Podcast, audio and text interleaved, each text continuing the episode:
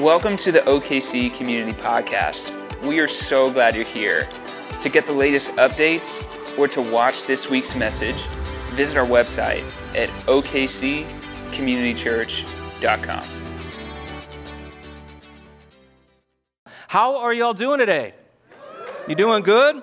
You're here, and that's an accomplishment. You know that? Look at the person next to you and say, Well done, friend. We are, we've been in a few crazy weeks of COVID, but we're pushing through. Amen? All right, you guys, uh, are you guys ready to go today? I really need to know that you're ready to go today because we are going to be covering a lot of ground. Do you guys like that when we do that? Some of you are like, I don't know, what do you mean by that? Well, let's just go with it. Let's just see what happens. Uh, we are in part seven of our Book of Luke series, and today we finally do the first deep dive into what is the the tagline or the, or the tagline of this series, meaning miracles everywhere. We're going to be talking about Jesus, the miracle worker. Um, and that's the title of the message, The Miracle Worker. And we're going to, we're going to start in Luke 4. Uh, and just as a reminder, if you know the Gospel of Luke, the first three chapters are really about the birth of Christ and it's about John the Baptist. But then Luke 4 is where the ministry of Jesus really begins. And so we're going to start there. I'm going to start in verse 31. We're jumping straight in. And then it, sa- it says this Then he, meaning Jesus, went down to Capernaum, a town in Galilee, on the Sabbath, and he taught the people. They were amazed at his teaching because his words had authority. Everyone say authority. authority. Now say authority with authority. Authority. Mm, nice. In the synagogue, there was a man possessed by a demon, an impure spirit. He cried out at the top of his voice, Go away.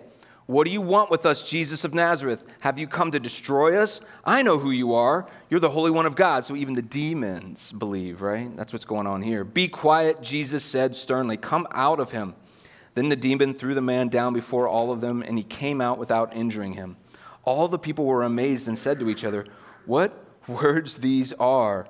With authority, there's that word again, and power. He gives orders to impure spirits and they come out. And the news about him spread throughout the surrounding area. Jesus left the synagogue and went to the home of Simon, who would later become Peter. And Simon's mother in law was suffering from a high fever, and they asked Jesus to help her. So he bent over and rebuked the COVID in her. I mean, I, I, mean, the fever, the fever in her. The, I mean, uh, we got it. it's been around a while, as in year 19, COVID 19. Yeah, uh, so he got up once again and began to wait on them. At sunset, the people brought to Jesus all who had various kinds of sickness, and laying his hands on each one, he healed them. Moreover, demons came out of many people shouting, You are the Son of God. But he rebuked them and would not allow them to speak because they knew he was the Messiah. So Luke 4 begins the ministry of Jesus, and right there at the beginning, boom, we got miracles everywhere, right? It's like casting out demons, healings happening, people shouting out, You are the Son of God. It's going crazy. Right at the beginning of the ministry of Jesus, we get to that point where Jesus is changing everything about everything.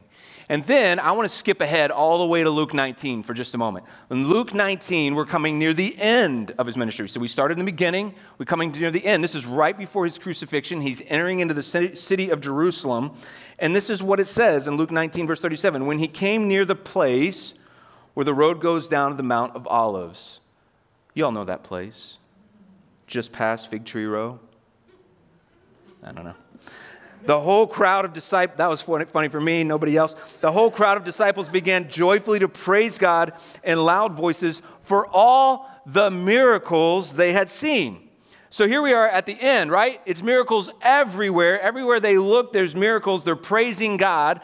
It says in the Gospels that there are 37 specific miracles that Jesus performs. But that doesn't even count the examples of what we just read, like in Luke 4, where it says a whole line of people showed up at sunset and they, they were just going through one at a time, and Jesus was laying hands on them and healing them. That doesn't even count those, right? It's, there's, there's way more than just the 37. There's 37 we have specific detail about, but it says over in John chapter 20, verse 30, it says that Jesus performed many other signs. Now, signs is just another word for miracles. Signs is just another word for, there you go. It says they perform many other signs in the presence of his disciples, which are not even recorded in this book. So, what they're saying is, John's saying is, look, there's a whole bunch of stuff that went down that you don't even know about. Like he was doing more than we could even write down, which means that there, what these 37 miracles that we read about in the Gospels is just the tip of the iceberg, right? It's just. It's just the start of something that he was doing that was much bigger than we even comprehend. So, Jesus is the miracle worker. It's not Jesus was a miracle worker. It's not Jesus is a miracle worker. It's not like Jesus needs a miracle. No, it's Jesus is the miracle worker. Now, this is important for us as a church to kind of believe in this. This is, in fact, we have six values as a church, and I'll just throw those on screen just to be as a reminder of the things that we believe around here. So if you're like, what is OKC community all about? What do they value? Who, who are they trying to become? What's the kind of church they want to be? Well, we are all about many things, but we start with these six. We are all about reaching people, extravagant love, passionate devotion, courageous faith, spiritual family, and doing things that matter. Give it up for the values, right? And so I want to point us to this value of courageous faith, though. Courageous faith, this is how we define it. There's a little tagline that goes with each one of these values, and this is how we say it here that we are high faith, God can do anything people. So we courageously trust God for provision, breakthrough, healing, and miracles. Everyone say miracles? Psalm 77 14 says, You are the God who performs miracles.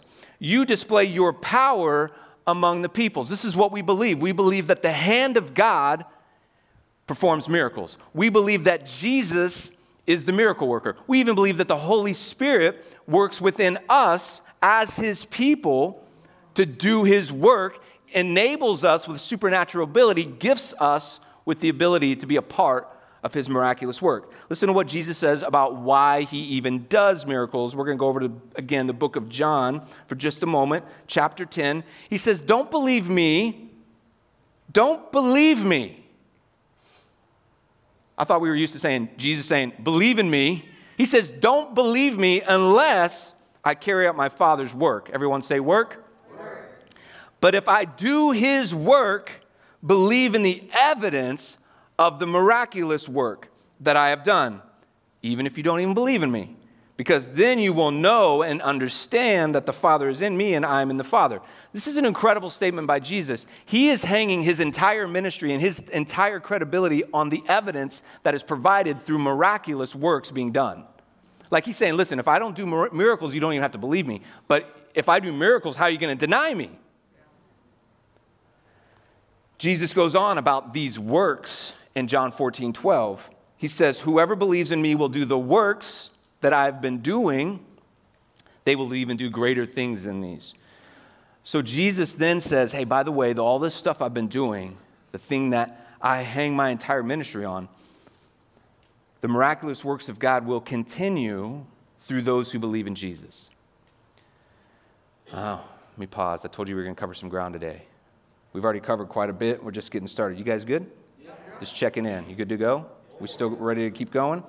Okay, we're about, um, yeah, we got about two more hours. Here we go. What, what is a miracle? Here's a question I have for you. What is a miracle? What is a miracle you hope that God will do in your life? And I know that's like, I, I don't know, I don't think about that often. But I want you to really open your heart to that today.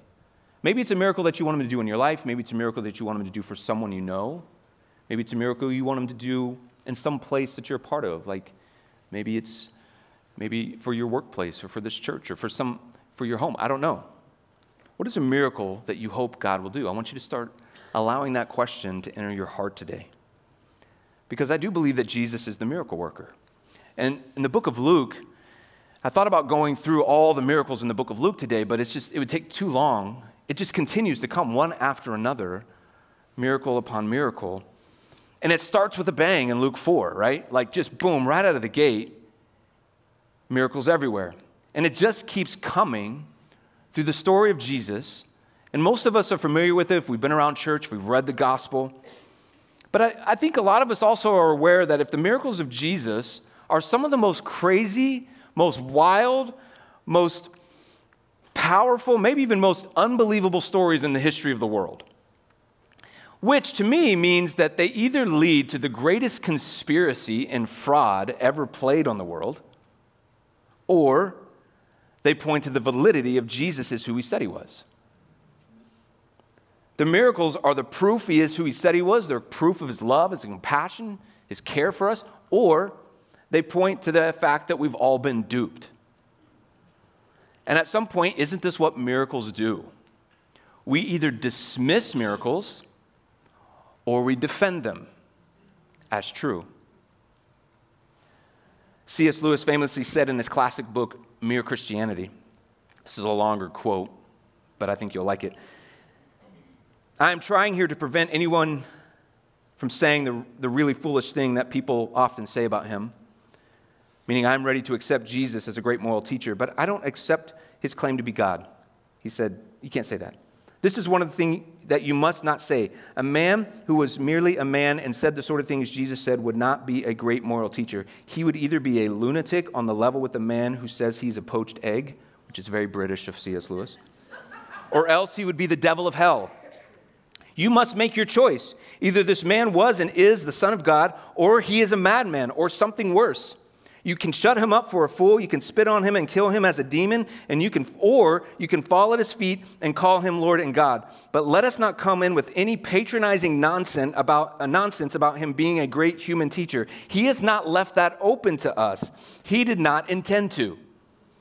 C.S. Lewis makes the case that Jesus is either a lunatic he is the devil of hell, or Jesus is who he said he was. He can't be anything else.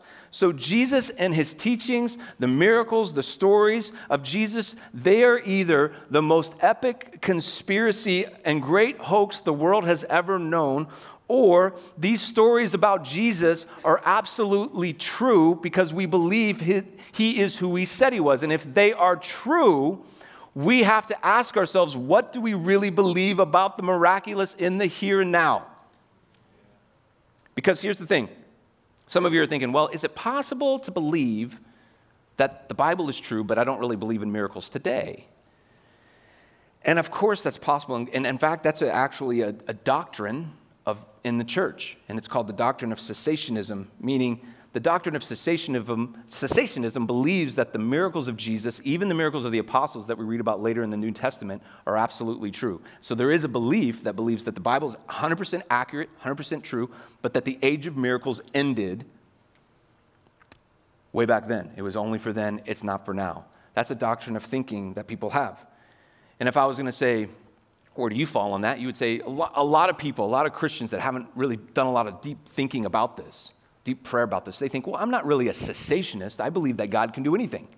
I believe that if God wants to heal someone, he can. But, but our first reaction for a lot of us is whenever we hear a miraculous story, we kind of question it and we doubt it. Our first reaction is doubt more than belief. So even though we might not be a cessationist, we're a doubter. And I would say for me, during my formational years of life, if you will, I was a semi cessationist and a cautious doubter of miraculous tales. Anybody with me? Well, you shouldn't have said amen to that, but I'm just kidding. When I was 27 years old, I started my master's study at the school um, called Fuller Seminary, and my coursework was through the School of Mission and Theology and the Department of Intercultural Studies, which I know what you all are thinking. Snooze fest. yeah, yeah, I get, I get it. It, it was it was kind of that even. But, um, but in that program, I was in a cohort of other students from all around the world. Uh, I had friends who were missionaries from um, Uganda, South Africa, Thailand. Uh, I even had a friend who was from the distant land of Kansas City, you know, just all over the world, right? And during those three years I was in this program, I heard several stories from my classmates about ministry that was happening in other parts of the world where miracles were happening on a routine basis. And particularly what I'd hear a lot about is, is healings that were happening and miraculous things that they weren't just seeing or hearing about, but they were a part of. And up to this point in my life, my only experience with miracles in the modern day world was either reading the Bible and reading about what happened in the Bible, or, you know, occasionally flipping through the channels and seeing those, what used to be called faith healers, right? As I'm flipping through the channels and doing kind of healing ministry. That was like my experience with it at this point. And so, other than that, I, I never heard much about miracles. It was a rare testimony, and typically it was something around, oh, God's timing, the miracle of God's timing, or the miracle of, oh, that person was so far from God and God's radically saved them, which are miraculous things. But anything that I would hear in the context of uh, some sort of supernatural sign and wonder, I would typically go, I don't know, not so sure. And so my first reaction was typically to be a cautious doubter of these sorts of testimonies. Now, why am I telling you this? Because I feel like some of you are going to relate to this because I believed in God. I even believed that God could heal someone. God could do anything. I believed that yet all yet I'll also admit that the first time, I, as I said, the first time I would ever hear an incredible miracle story, it was usually full of doubt. And I would think something smells a little fishy here, or maybe this person is trying to manipulate, or maybe this person is trying to get attention, or perhaps Perhaps this wasn't even supernatural at all. It was just a natural healing. The person got better through medicine or through time, and we're calling something supernatural that was just a coincidence. During those years of that cohort where I started to use, hear these testimonies from people that I love and I care about and I trust, I started to think a little differently. And I started reading other people like Lesslie Newbigin, which, again, for some of you might be, you know, snooze fest reading, but he was an amazing author and missionary who always included the existence of the miraculous work being done around the world when the ministry of Jesus is taking place. In fact, one of Newbigin's great additions to Christian writing is this theory called the myth of progress. And here's a little bit about Newbigin's view. Again, another long kind of quote here. But Newbigin, Lesslie Newbigin, saw that the church in the West had been co opted by the myth of progress. The idea that the world is moving forward on an evolutionary trajectory toward greater and greater heights of human knowledge and behavior. Meaning, there is this myth out there that says the world is getting smarter. And in some ways, we are. But he's saying, listen to this. He says, people expected Christians to outgrow their silly superstitions, belief in miracles, and their old fashioned rules, adherence to traditional morality. And Newbigin saw how this secular mindset had infiltrated the thought and practice of his fellow church members Many of them agreed with their unbelieving neighbors that religion is a personal and private reality, not a message true and powerful for the whole world. So he's saying, listen, there's this myth out there, and it's called the myth of progress, and it's making all of us have less and less faith that God has the power to do anything.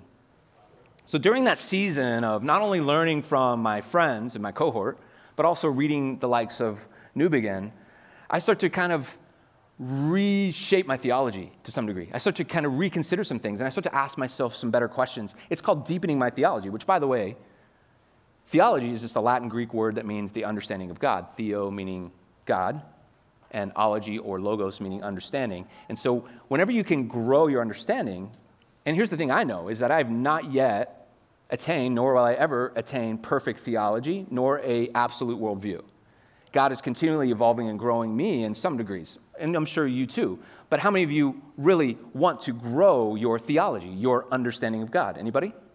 We all do, right? We all want to grow our understanding of God. We all want to have a growing theology. And so when I'm in this season and I'm, my theology is being a little bit shaped, what happens is I start to come to the realization and you realize the role that doubt plays in your life. Everyone say doubt.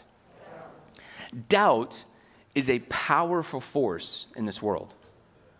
We've all heard the phrase beyond a reasonable doubt, right? This, of course, is a legal term that requires the prosecution in a criminal case to prove to a jury beyond a reasonable doubt that a defendant is guilty, which means that if a jury believes that the defendant is possibly and probably guilty, but the prosecution does a poor job of proving that and leaves room for a reasonable doubt, they're supposed to find the defendant not guilty. We all know this. One of the most famous cases involving reasonable doubt was with O.J. Simpson. If you're old enough or you've seen the documentaries, you may remember the infamous moment when O.J. Simpson's defense lawyer, Johnnie Cochran, has him try on a glove. Remember? Remember this moment? The glove doesn't fit. And so what does Johnny say? He says, if the glove don't fit, you must acquit, right? And what that happened, what happened in that moment is reasonable doubt. This is one of the major, major things of that case. Reasonable doubt entered into the jury's mind. And so, in our judicial system, doubt is a powerful force. Let's take it out of our judicial, judicial system. We talk about what if we doubt someone's ability? Well, we probably dismiss their value, right? What if we doubt someone's honesty? Well, we won't trust anything they say. What if we doubt the government? We think that all politicians are corrupt. Now, sometimes doubt is justified in good. It has a powerful force in both ways. For example, one time we picked up some food that we ordered. We got home, we opened the bag, pulled the food out, and right in the middle of the food we got was a sour cream lid that was in the bottle that the restaurant used that when they squirted it, I guess it just plopped into the food. It was crusty, it was nasty. This was not a good thing. You don't want to see a sour cream lid in the middle of your food. So from that point forward, I had a reasonable doubt that the food coming from that food establishment was not quality work. By the way, today, that restaurant has been bulldozed. No joke. so we never went back, right? So sometimes, sometimes doubt is good. It has protected me, it has served me, it has helped me discover the truths that I hold dear. So hear me say this. If you are here today and you have doubts and questions about God, doubts and questions about the things like miracles and supernatural works, I would say doubt is a powerful force in our world. It can help you, it can be the force that keeps you curious. But if there's a dangerous side to doubt, it's connected to its relationship, and stay with me on this, to Western secularism. This is what Newbigin was touching on. You see, in America, our culture is defined by a Western secular worldview. This is what we've all grown up in. And this is what Newbigin was so disturbed by. And I'll quickly illustrate what I'm talking about. We have in the 1700s, uh, the French Enlightenment happens, and this is where Western secularism is born. It's born out of the French Enlightenment, and if you've heard the word secularism, you probably know that what that is a reference to is our American culture, our Western culture, so to speak. We have a secular worldview. But if you're like, well, I don't really know what it is, much of what defines our society today is the secular sort of understanding. The cornerstones of secularism are two things materialism and rationalism. Now, materialism, are you guys staying with me? Yeah. Materialism assumes that nothing ex- ex- exists except matter and its movements. Therefore, there are zero supernatural reference points in life. So, materialism believes there's no spiritual, only physical. This is one of the cornerstones of secularism. The second cornerstone is rationalism, meaning it proposes that there is a rational explanation for everything, that for every problem there is a rational solution, and therefore no room for divine providence, meaning there's no room for the mystery or the power of God. Now, most Christians would never admit, if you will, to a complete secular worldview. We wouldn't do it because we know that there's, if we were fully a follower of Jesus, we know that there's at least the supernatural things and the things like the, uh, um, the, the virgin birth or the resurrection in Jesus or the presence of the Holy Spirit. But secularism has grabbed a hold of the church and used doubt as a force to discredit, dismiss, disagree, and diminish the works of our Heavenly Father. That's what it's done because when we put a story of miracles in front of us and our first reaction is the doubt, is because we think, I'm not sure if it's completely rational. And we also think, I'm not sure about the spiritual in this text because, or this instance, because I elevate the material. So we're constantly elevating the material and the rational. And when things come in to compete with that, we don't know what to do with it. Now, that's a, that's a commentary on the wider landscape, but you're not like this.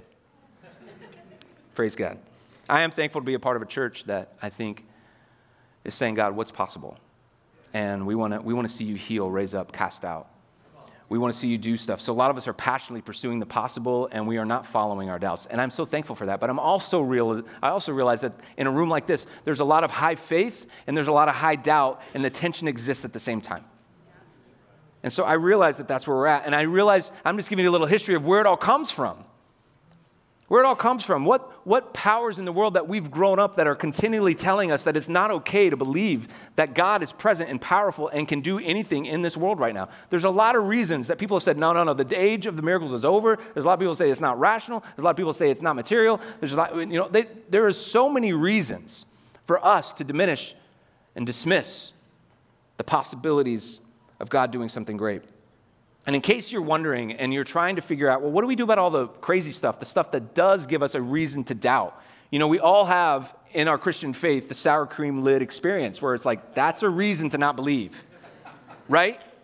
We've all seen like the crazy healer that's a fake, it's a fake thing. Or we've seen the, we've seen the, you know, the, the, the money grabbing corrupt ministry that, you know, I mean, all that stuff is real. And unfortunately, miracles have been mixed up with the mystics and the crooks. And, and, and this has to be expected, though. I'm going to give you one more like old quote. You all ready for it? It comes from Blaise Pascal. He actually addresses this in the 1700s. He says, It appeared to me that the real cause that there are so many false miracles and false revelations is that there are true ones. For it would not be possible that there should be so many false miracles unless there were true ones, nor so many false religions unless there was one that were true. Now, if that just bent your brain into a pretzel, let me explain. He's saying, He's basically saying, hey, everything authentic always has a counterfeit. The original work always tries to get copied. It's why we have counterfeit money, it's why we have fake Jordans. My friend a long time ago bought me a fake Rolex. I love that watch. Here's the deal there's a reason that there are Folexes and Fay-Bands, right? There's a reason. It's because there's only a fake because there's a real thing. Because there is a Rolex and because there is a Ray-Ban, the Folex and the Fay-Ban exists. You see, the fake actually authenticates the real thing. The fake thing, the counterfeit thing, is actually showing you that the only reason this is fake is because there must be something real. Mm. Mm. So, so, no matter if you lean more to believing no matter if you leave more than believing every miracle story you hear or if you're more of the cautious doubter, the reality remains that doubt is a powerful thing. And here's what C.S. Lewis says, right? He suggests that our doubt should lead us, should force us to more faith or being faithless. One of the two. It should lead us one way or the other. Your doubt is a powerful force. And for some of us, that doubt leads us to a place, maybe not in this room, but in this world, to a place of saying, He's a fraud. And for some people, it leads to saying, He's the Lord. And for you, you if you're in the middle, where you're like, I don't know what I believe, all this is saying is like, listen, like, there is some things and reasons that Jesus did miracles Jesus had a purpose for miracles. Check this out. It was a sign of God's power. I'm going to throw this on the screen, actually. There's, there's, a, there's a purpose in his miracles. We got this up there. There it is. And number one is this miracles are a sign of God's presence, love, and power. It's a sign. Signs and wonders, right? It's a sign. If I'm driving to Tampa Bay, to go see the GOAT Tom Brady play football. and I see a sign that says Tampa, 330 miles. What is it doing? What is that sign? What's the purpose of that sign? It's to point me to Tampa Bay. I mean, Tampa Bay. DM me if you want to go. We can go next week. But it's a sign to point me. You see, miracles are just a sign pointing us where? To Jesus, to God the Father. That's number one. So there's a purpose in them. Number two, miracles authenticate the work and authority of God. They authenticate it. Remember, Jesus hangs his entire ministry on the authenticating work of miracles. It's how you figure out what's the difference between the Folex and the Rolex. And then number three, asking for a miracle invites people to an act of faith over fear and doubt. Jesus was always inviting people to take a step of faith over their fear and over their doubts. And this is actually my favorite part because nothing has built my faith more over the last 10, 15 years than believing that God can do something. And I always say this I only ask God because I believe you can. Nothing has built my faith more, even if He doesn't even answer it in full, or maybe He answered it in part, or maybe He doesn't answer it at all. I can still ask, and it builds my faith to believe that I can step in faith over my fear, over my doubts, trusting that even if He doesn't give me what I'm asking for, I'm trusting that He's doing what's best for me. So, back to the question I asked a little while ago what is a miracle you hope God will do in your life, or for someone, or for something? And maybe you even consider today what role has doubt played in my life? Has it limited my faith and my theology, my understanding of God? Has it caused me to dismiss the work that God has done in my life and just doubt it and pass it on instead of allowing it to transform me? Miracles come in all shapes and sizes, we know that. Sometimes they are internal miracles of renewal, sometimes they are physical miracles of provision and healing, and, and sometimes they're just miracles of working in our minds, right? So, what is the miracle for you that you're hoping for? I actually want to invite you to really consider that today because maybe God wants to really work in your life today, this week. Do you need Him to revitalize your heart? Is that the miracle? I was actually praying this week about today's message, and I had a picture of like a revitalized heart. And you guys know those like you know like on the ER shows like the the, the, the defibrillators. Is that what they're called? you know what I'm talking about. And I had this picture of like, like like spiritual defibrillators that some of us need. That we need our heart revitalized and infused with passion and conviction. That we're just we're living above just like a flatline Christianity, and He wants to put life back into us. Do you need a revitalized heart? Maybe you need God to do a work in your marriage, meaning it's like it's it's just above hopeless right now, and I need some help. I need God to do a work of restoration. Perhaps you need Him to do a work of healing in your body like a physical healing. You know, years ago, as I shared, there was that time when I was just like, I'm not sure what I believe about miracles, and I, would hear these stories and they're in other parts of the world. And I think, well, maybe they just happen there and not here. Maybe they only happen in really certain types of churches. And well, one time, you know, Christy and I, we went to a worship night, and she's told the story before in her own healing, but we were at a worship night, and Christy had been dealing with uh, foot pain, for chronic foot pain, both of her feet for a long time like by the end of the day, she was like hobbling around the house, a lot of pain. And we were at this worship night, and the guy speaking says, Hey, does anybody need healing today? And Christy stepped into just a moment of stepping out in faith over her fears and her doubts. And it was just a simple prayer. There was no fire from heaven, there was no, you know, mystic kind of moment. It was, it was just a simple moment of prayer, of faith. And she didn't even know she was healed that night. It was in the coming days and weeks as the pain was gone. She's like, I was healed. And it might even took her a moment to say, and I was healed that night when I when I asked for it. And sometimes, sometimes God will do stuff. You know, for me, like I am a witness of the pain that's gone.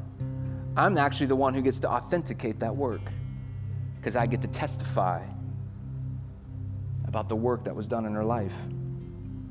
Maybe you need healing in your mind. God will heal through many things, and He'll heal many things through many means over time. Maybe you need to be delivered from sin. Remember, it said that Jesus even had the power over the demons and over the darkness, and He could cast out the enemy. Maybe you need God to really work in your life to be delivered from something. Or maybe you need God to provide a miracle of provision I wonder how many of you could give a testimony of God providing for you at just the right time exactly what you needed.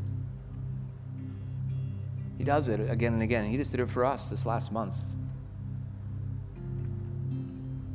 Miracles are a sign, they remind us of His power and love. And when you ask for a miracle, it's always a step of faith over fear and doubt. So I, I want to I want to give us the opportunity to take that step today. So to do that, I'm just going to invite you into a time of prayer. So would you just bow your heads, close your eyes? We're going to create some space for God to move in us.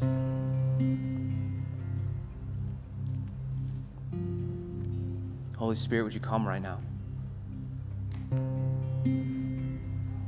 Just come into this room, and Lord, we just ask that, Lord, you would do a, a work that only you could do today.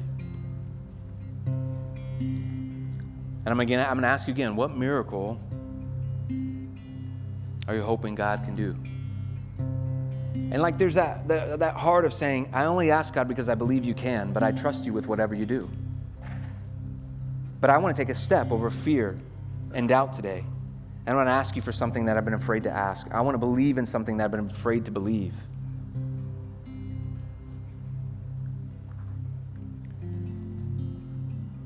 In a moment, we're going to sing a song, and during that song, our prayer team will be here. And guess what? They're actually trained to, to pray with people who are asking for miracles. They're actually equipped to help you in this moment. We're not just standing up here as just another person, we're standing up here as someone who can help you in a moment like this when you're asking for God to do something you've never asked Him for before. But you don't have to come to a prayer person. You can sit at your seat, you can come forward, you can kneel at the altar. There's a lot of ways to come before the Lord. We want to give some time during the song for you to do that. So, Father, we just pray that, Lord, faith would rise up in this room, that there would be a hope of something bigger than just material or rational, that there would be something inside of us that, that comes alive that understands that God, there's, that, that, that, you are above all and through all and that you can do all. And so, Father, we just want to pray right now for a, for a time of surrendering and a time of asking and a time of you doing the work that only you can do. God, we trust you in this moment. And we pray these things in your name. Amen. Do you stand with us? Stephen's going to lead us in a song. But this song is just a time for us to respond to the Lord. Altar's open. Our prayer team will be here. Let's step in and believe over our fears and over our doubts.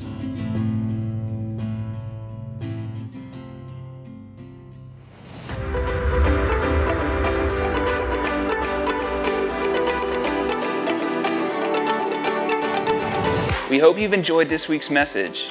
If there's anything we can pray with you about, or if you have questions about God, we'd love to talk with you please visit our contact page at okccommunitychurch.com.